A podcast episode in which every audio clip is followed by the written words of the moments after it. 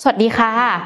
พบกับรายการ Tech Monday อีกครั้งนะคะ วันนี้ทุกท่านอยู่กับลี่เพอร์ลี่ปุญญนุสสุนทรวันชัย วันนี้เราจะมาพูดคุยเกี่ยวกับเรื่อง PDPA กฎหมายคุ้มครองข้อมูลส่วนบุคคลว่ามันเป็นอย่างไรบ้าง กับคุณบิวปันพิยาเฮงรักษาโปรเจกต์ a ม a เจอร์จาก Data Wow ค่ะ PDPA จะเป็นอย่างไร เราต้องรู้อะไรบ้าง ติดตามได้ในตอนนี้เลยค่ะ Tech Monday Podcast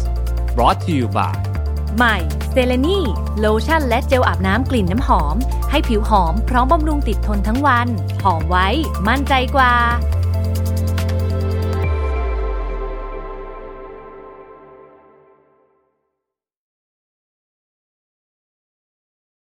ค่ะ สวัสดีค่ะคุณสวัสดีบิวค่ะค่ะ ก็คือก่อนก่อนอื่นเลย ก่อนที่เราจะเริ่มคุยกันเรื่อง PDPA ก็ขอทำความรู้จักของกับคุณบิวมากขึ้นก่อนนะคะ ว่าคุณบิวเป็นใครมาจากไหนค่ะ โอเคค่ะบิวนะคะปันพิยาเฮงรักษาค่ะบิวก็เป็นโปรเจกต์ a ม a เจอร์นะคะ จากบริษัท Data Wow ค่ะ ซึ่งหนึ่งในบริการที่ Data Wow ดูแลค่ะ ก็จะเป็นเรื่องของ PDPA ค่ะบิวก็จะดูแลในส่วนของ project ที่เป็น PDPA หมดเลยค่ะอืมก็จะมีการทำงานร่วมกันกับทีมนักกฎหมายอย่างใกล้ชิดค่ะ โอเคค่ะ จริงๆก็คือ วันนี้เราเอาเรื่อง PDPA มาเป็น topic ของการสนทนาของเราในวันนี้ ซึ่งตอนนี้มี PDPA ค่อนข้างฮอตฮิตแล้วก็มีค่ะผลกระทบกับชีวิตเออเรามากๆเลยนะคะ ก็คือเดี๋ยวก่อนอื่นที่จะไปหัวข้อถัดไปเลยคือ PDPA อะคืออะไรอะคะโอเค คิดว่าทุกคนน่าจะเคยได้ยินคำว่า PDPA มาแบบค่อนข้างเยอะแบบเยอะบ่อยมากเลยค่ะ โดยเฉพาะเมื่อช่วงปีที่แล้วนะคะ ที่ กฎหมาย PDPA เนี่ยมีการบังคับใช้อย่างเต็มรูปแบบก่อนอื่นต้องบอกก่อนว่า PDPA เนี่ยย่อมาจาก Personal Data Protection Act นะคะ หรือภาษาไทยก็คือพรบคุ้มครองข้อมูลส่วนบุคคล พศ 2562 ค่ะ ซึ่งพรบฉบับนี้ค่ะ ก็จะคุ้มครองความเป็นส่วนตัว แล้วก็ข้อมูลของเจ้าของข้อมูล คราวเนี้ยค่ะ ข้อมูลส่วนบุคคลเนี่ยคืออะไร ข้อมูลส่วนบุคคลนะคะ ก็คือข้อมูลที่สามารถระบุถึงตัวตนของบุคคลนั้น ๆ ได้ค่ะ ไม่ว่าจะระบุด้วยทางตรงหรือทางอ้อมก็ตามอืประมาณนี้ ซึ่งข้อมูลส่วนบุคคลเนี่ยก็จะแบ่งออกเป็น2ประเภทนะคะ ประเภทแรกก็คือข้อมูลส่วนบุคคลทั่วไป ยกตัวอย่างเช่นเอาชื่อเบอร์โทรที่อยู่หรือว่าเลขบัญชีธนาคารเนี่ย อันเนี้ยก็นับเป็นข้อมูลส่วนบุคคลทั่วไปเหมือนกัน ส่วนอีกประเภทหนึ่งเนี่ยคือข้อมูลส่วนบุคคลอ่อนไหว ข้อมูลส่วนบุคคลอ่อนไหว เช่นอะไรบ้างคะก็จะเช่น ข้อมูลลายนิ้วมือของเรา ข้อมูลใบหน้าหรือว่าข้อมูลสุขภาพของเรานะคะ ข้อมูลศาสนาเชื้อชาติรสนิยมทางเพศเนี่ยก็นับเป็นข้อมูลส่วนบุคคลอ่อนไหว หรือว่าเอ่อข้อคิดเห็นทางการเมืองก็เช่นกัน ถ้าทางคุณลี่อะค่ะลองสังเกตดูเนาะเอ่อข้อมูลส่วนบุคคลอ่อนไหวเนี่ยจะเป็นข้อมูลที่ค่อนข้างเปลี่ยนได้ยากหรือแทบ จะเปลี่ยนไม่ได้เลยเพราะอย่างลายนิ้วมือหรือว่าใบหน้าอย่างเงี้ยถ้าสมมติว่าเราไม่ได้สัญญกรรมทั้งหน้าหรืออะไรเงี้ยมันก็คงเปลี่ยนไม่ได้ ใช่ แล้วก็อย่างเช่นอะส่วนที่สองค่ะ ที่อาจจะลองสังเกตดูก็คือ ข้อมูลส่วนบุคคลอ่อนไหวเนี่ยถ้าสมมติว่าเราเปิดเผยไปแล้วเนี่ยอาจจะทำให้เกิดอคติในสังคมได้เนาะเอ่ออืมอย่างเช่นเขาเขาคิดเห็นทางการเมืองอย่างเงี้ยค่ะ หรือว่าศาสนาหรือเชื้อชาติอย่างเงี้ยเพราะว่าหากเปิดเผยเนี่ยอาจจะทำให้มันเกิด bias อะไรอย่างเงี้ยได้ค่ะงั้นเดี๋ยวเรามาคำที่คำถามถัดไปนะคะ ว่า PDPA เนี่ยโอ้เข้าใจว่าเป็นข้อมูลส่วนบุคคล แต่ทีเนี้ยคือมันมันเกิดขึ้นได้ยังไงทำไมอยู่ๆถึงเพิ่งมาใช้ตอนปี 2562 ที่มีพรบเกิดขึ้นที่ประเทศไทยอะคะ เอออยากให้มองเป็นสองมุมมองละกันค่ะ คือ มุมมองแรกเนี่ยคือมุมมองของความปลอดภัยของประชาชนเนาะคือ ถ้าเราสังเกตเนี่ยก่อนหน้านี้ค่ะ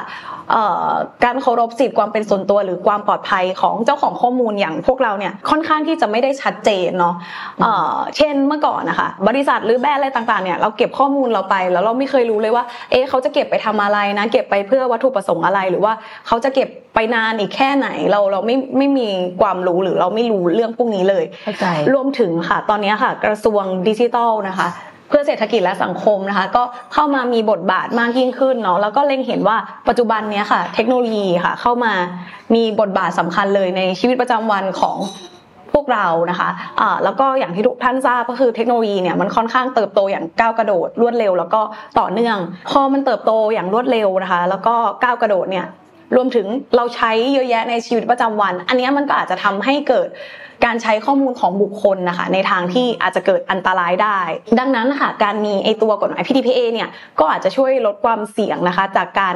ใช้ข้อมูลของบุคคลค่ะในทางที่ อาจจะเกิดความเสียหาย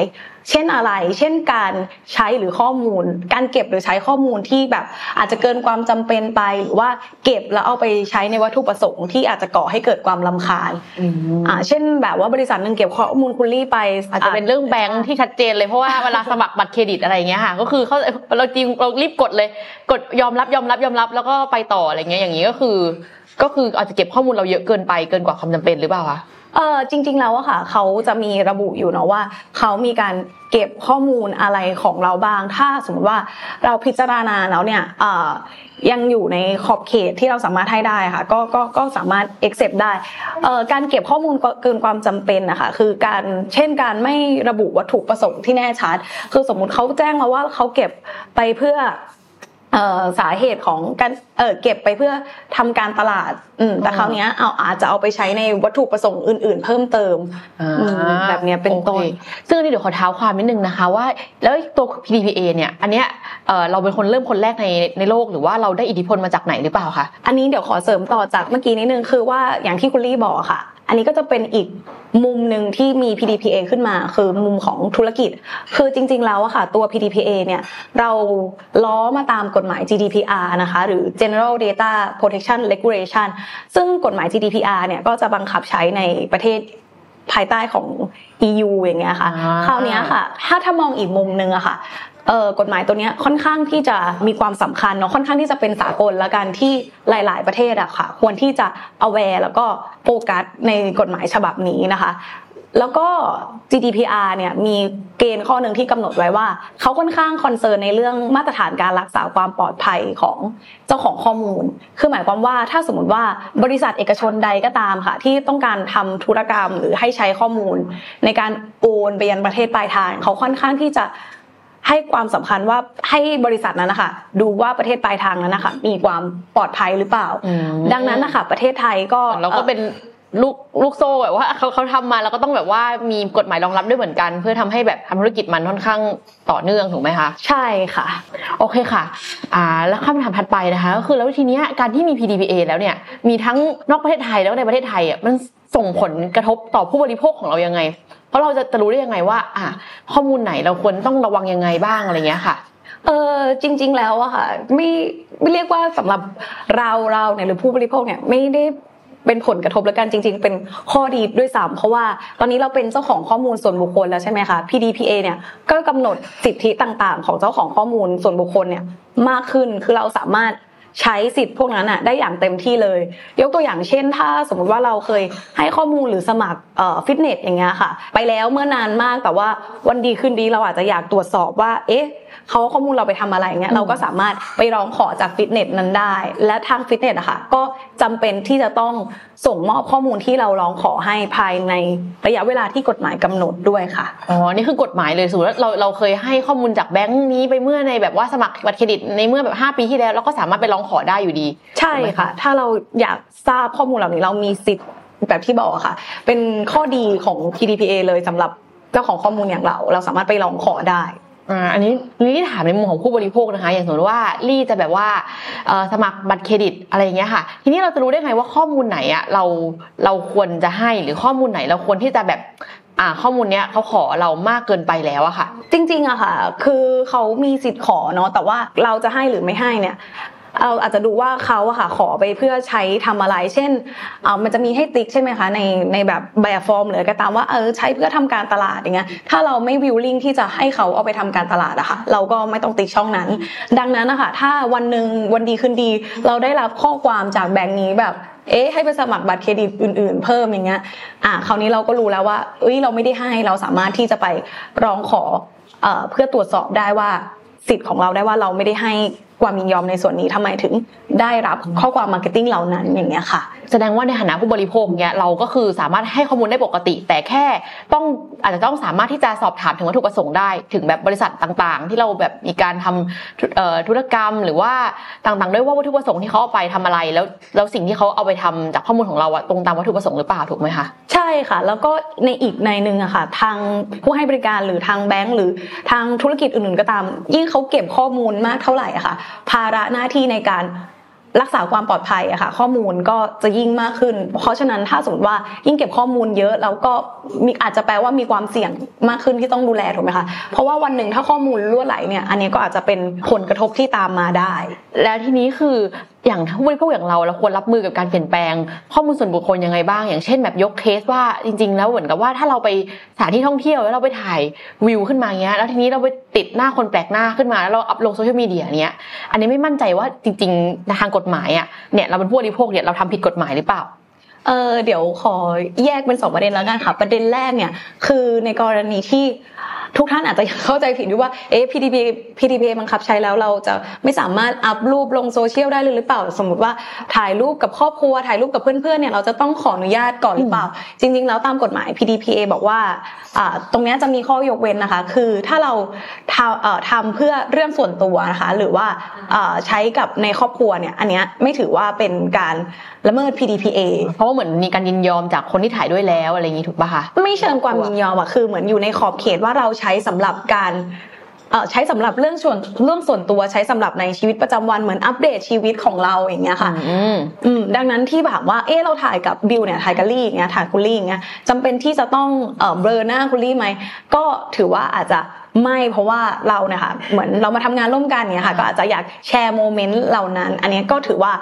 สามารถทำได้ในขอบเขต PDPA เพราะว่าการกระทำอย่างเงี้ยก็ถือว่าเราถ่ายด้วยเรื่องส่วนตัวเนาะไม่ได้แสวงหาผลกำไร อ่า เข้าใจค่ะอ่าทีนี้อีกพอยต์หนึ่งที่คุณมิวบอกคืออะไรนะคะ คือแต่ว่า เอ้ย เราอาจจะรู้สึกว่า เอ๊ะ โอเค เราครอบ PDPA ไม่มีความผิดแล้วเราอยากถ่ายถ่ายถ่ายอะไรก็ถ่ายถ่ายทุกอย่างเลยถ่าย แต่ว่าถ้าสมมติว่ารูปภาพนั้นนะคะมันไปบังเอิญติดบุคคลที่สามใช่ไหมคะแล้วเขาอาจจะอยู่ในแบบอริยบทที่แบบเออไม่ค่อยโอเคใช่ไหมนะอ่าถ่ายรูปปุ๊บอ่าเผลอกินข้าวอยู่อ้าปากอยู่อะไรอย่างนี้ ใช่ค่ะถ้าอ่าถ้าบุคคลที่สามนั้นนะคะก็อื มมีสิทธิ์ที่จะเรียกร้องเนาะเพราะอาจจะทำให้เขาแบบเอ่อเสียภาพพจน์หรือแบบอาจจะดูไม่ดีได้ แต่ว่าอันเนี้ยค่ะก็อาจจะเป็นในส่วนของเรื่องของกฎหมายแพ่งต่อไปเนาะอาจจะไม่ได้เกี่ยวกับ PDPA โดยตรงอืมอ๋อก็คือเหมือนเราไปละเมิดสิทธิส่วนบุคคลก็ต้องมีการฟ้องร้องในในทางกฎหมายแพ่งต่อไปถูกไหมคะใช่ถ้าเขาค่ะจะฟ้องร้องขึ้นมา ใช่ค่ะ เพราะว่าเราถ่ายแล้วเราก็ไม่ได้ดูว่า อีกคนบุคคลที่ไม่เกี่ยวข้องเขาทำอะไรอยู่อ่าเนี่ยสมมติสมมตินะคะอย่างกรณีที่แบบรี่เห็นเลยสมมติว่าเราไปถ่ายในซูเปอร์มาร์เก็ตเหมือนถ่ายรูปแบบเอ่อส่วนบุคคลเลยอยากไปถ่ายรูปช้อปปิ้งสวยๆกับ shelf อะไรอย่างนี้แล้วเหมือนกับว่าติดเอ่อคนข้างหลังนู่นเลยแต่เราอาจจะมองไม่ค่อยเห็นด้วยซ้ำเพราะมันเล็กมากๆอย่างเงี้ยแล้วถ้าสมมติว่าเขาไม่พึงพอใจเขามีสิทธิ์ฟ้องเราได้เหมือนกันถูกไหมใช่ค่ะเขามีสิทธิ์เรียกร้องว่าเราแบบละเมิด สิทธิของเขาค่ะอ๋อโอเค แสดงว่าอย่างนี้ก็คือถ้าสมมติว่าต่อจากนี้เราฐานะผู้บริโภคเนี้ยเราก็อาจจะต้องระวังนิดนึง ถ้าสมมติว่าเราไปถ่ายวิวแล้วแบบแล้วมันมันเหมือนกับว่ามันมันชัดเกินไปไม่ตรงอิริยาบถอ่าสรุปเลย ตอนนี้พี่ DPA อะค่ะ มันมีข้อดีเยอะมากแล้วในการคุ้มครอง ข้อมูลส่วนบุคคลของผู้บริโภค แต่อยากรู้ว่ามีข้อเสียอะไร นอกจากการที่เราไปถ่ายรูปคนแบบว่าแล้วแบบมีการติดแล้วมีการโอกาสฟ้องร้องไหมมีข้อดีข้อเสียอะไรบ้างอะคะจริงๆแล้วข้อเสียสำหรับผู้บริโภคเนี่ยแทบจะไม่มีเลยละกันแต่ว่าข้อข้อ concern ละกันค่ะ เนื่องจาก ทุกคนอาจจะยังไม่ได้เข้าใจกฎหมาย PDPA อย่างแน่ชัด แล้วก็อาจจะทำให้เราแบบตื่นตระหนก แล้วก็กังวลว่าเอ๊ะ PDPA จะมากระทบกับการใช้ชีวิตประจำวันของเราหรือเปล่า เช่น เช่นแบบที่บอกไปอะค่ะ การถ่ายลงโซเชียลเนี่ยเราจะทำได้ไหมหรือทำไม่ได้อะไรอะไรเงี้ยมันอาจจะส่งผลต่อการดำเนินชีวิตของเรานิดนึงเพราะเรามีความกังวลใช่ไหมคะแต่หลังจากที่กฎหมายบังคับใช้แล้วแล้วทุกคนค่ะ ก็เริ่มมี knowledge มีความรู้ตรงเนี้ยค่ะ ก็คิดว่าไม่น่าจะส่งผลกระทบอะไรแล้วแต่ว่าสิ่งที่เป็นข้อเสียเลย อย่ามองว่าข้อเสียละกันแต่ว่าสิ่งที่อาจจะเป็นมีข้ผอลคกวรระทบระวัง ใช่ถูกไหมคะสิ่งที่เป็นผลกระทบอะค่ะน่าจะเป็นในส่วนของบริษัทมากกว่าของภาคธุรกิจ เพราะว่าอ่าตอนนี้อะค่ะก็คือไม่สามารถใช้ข้อมูลได้อย่างตามอำเภอใจเหมือนเมื่อก่อนแล้ว เมื่อก่อนนี้อาจจะแบบเก็บไปแล้ว เราอยากจะไปจะใช้อันไหนก็อาหยิบมาใช้เลย เราอยากจะส่ง marketing วันละสิบรอบยี่สิบรอบส่งทุกแคมเปญให้อย่างเงี้ยก็ส่งได้แต่ว่าตอนนี้ไม่สามารถทำตามอำเภอใจอย่างนั้นได้แล้วนะคะ หรือแม้กระทั่งเอ่อเช่นว่าเอ่อเจ้าของแบรนด์อย่างเงี้ยกับเอ่อลูกค้าเนาะถ่ายรูปคู่กับสินค้า แล้วนำไปโพสต์ลงโซเชียลมีเดียของแบรนด์นั้นๆเนี่ยเมื่อก่อนอาจจะทำได้ถูกต้องไหมคะ แต่เดี๋ยวนี้ค่ะ แนะนำว่าเอ่อมันมีเรื่องของการขอความยินยอมรวมถึงการแจ้งเจ้าของข้อมูลว่าเราอะค่ะจะเอาไปใช้เก็บหรือว่าเปิดเผยข้อมูลเหล่านั้นยังไงด้วยอืมก็คือต้องมีรายละเอียดอย่างเช่นสมมติว่าจะมีพรีเซนเตอร์คนหนึ่งขึ้นมา เราก็ต้องมีการเซ็นสัญญา หรือมีการยินยอมจากบุคคลที่สามหรือที่สี่ที่อยู่ในภาพก่อนที่จะนำไปโปรโมทสินค้าถูกไหมคะ ใช่ค่ะ เพราะว่าถ้าสมมุติว่าวันดีคืนดีเราไม่รู้เนอะว่าเขาอาจจะแบบเออ เราไม่ได้ให้ความยินยอมนะอะไรเงี้ยทางแบรนด์เองอะค่ะก็จะได้มีเอกสารเพื่อโปรเทคตัวเองว่าโอเค เราได้ขอความยินยอมเพื่อใช้รูปภาพเหล่านั้นแล้วค่ะอืมอันนี้อันนี้ขอถามเพิ่มเติมนิดนึงอย่างเช่น สมมติว่าตะกี้คุณบิวบอกว่ามันจะกระทบในมุมมองของภาคธุรกิจ ทีเนี้ยอย่างบริษัทที่เก็บ Data จำนวนมากอย่างเช่น Facebook อะไรเงี้ยเพื่อที่สมมติว่าเขาต้องการที่จะยิงแอดให้ถูกต้องอย่างเช่นอ่าลี่ชอบต้นไม้มากเลยไปดูต้นไม้แล้วเขาก็เก็บข้อมูลว่าชอบต้นไม้แล้วก็ยิงแอดเกี่ยวกับต้นไม้มาให้เรา อย่างเงี้ยทางบริษัทพวกเก็บ Data อย่างเช่น Facebook หรือ Google อะไรเงี้ยค่ะ หลังจากที่มี PDPA ออกมาแล้วอะไรเงี้ยทางบริษัทเขามีการปรับตัวยังไงบ้างอะคะจริง ๆ Facebook ค่ะก็มีระบุไว้ใน Term and Condition ต่างๆ ของเขาอยู่แล้วว่า โอเค เราจะมีการทำกิจกรรมแบบนี้แบบนี้แบบนี้อย่างเงี้ยค่ะ อืมก็คือทางจริงๆทางผู้บริโภคจริงๆถ้าเราอ่านทั้งหมดครบก็คือจริงๆ เราอาจจะมีการกดยินยอมไปแล้ว โดยที่เราอาจจะไม่รู้ตัว ใช่ค่ะเพราะฉะนั้นอยากให้ทุกท่านตรวจสอบสิทธิ์ของทุกท่านดีๆ ก็เออเพื่อผลประโยชน์ของตัวเรานะคะ ก็สามารถตรวจเช็คได้เวลาที่อ่าน Term and Condition ยาวๆ หรือว่า Privacy Policy เองก็ดีหรือการขอความยินยอมเนี่ยก็อยากให้ทุกท่านอ่านถึง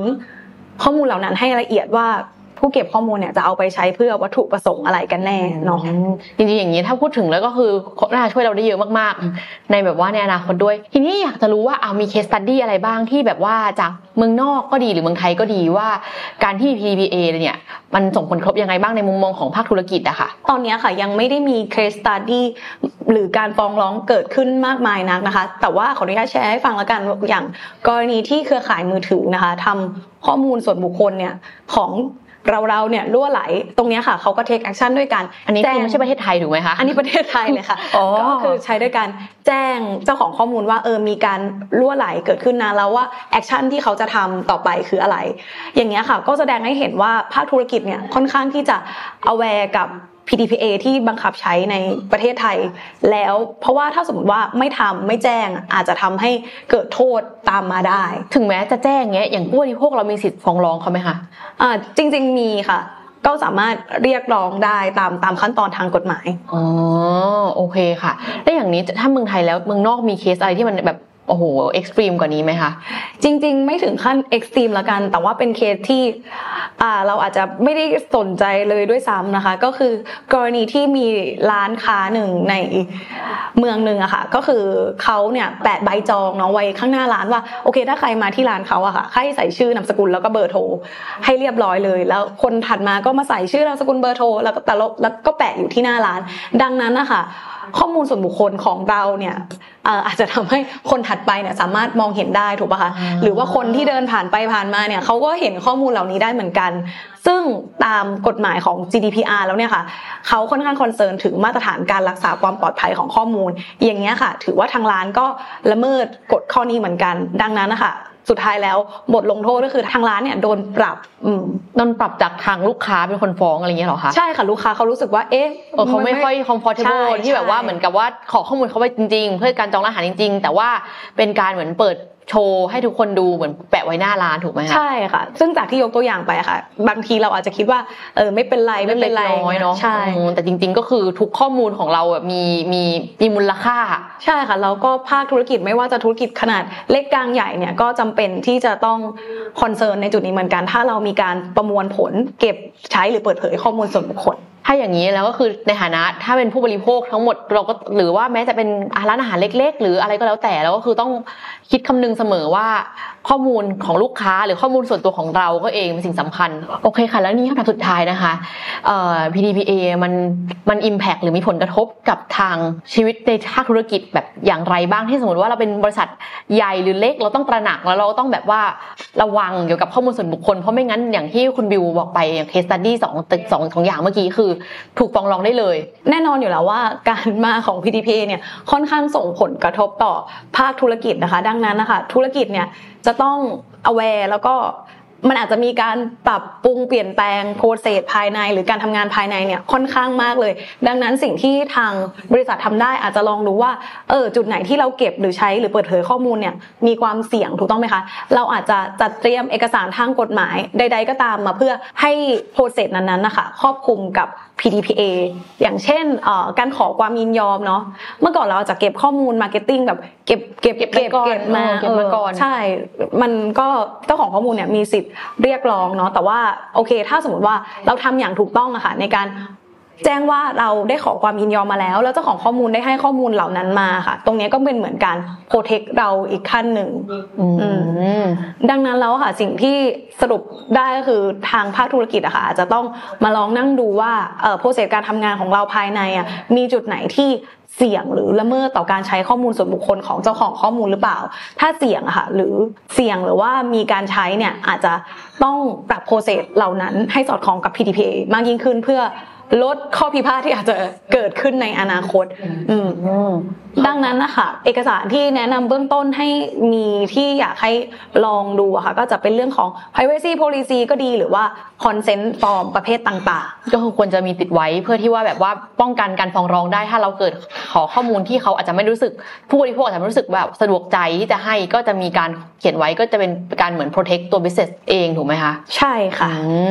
โอเคค่ะ ก็วันนี้ก็ได้ความรู้มากๆมากเลยนะคะ กับเรื่องของ PDPA ทั้งในด้านของ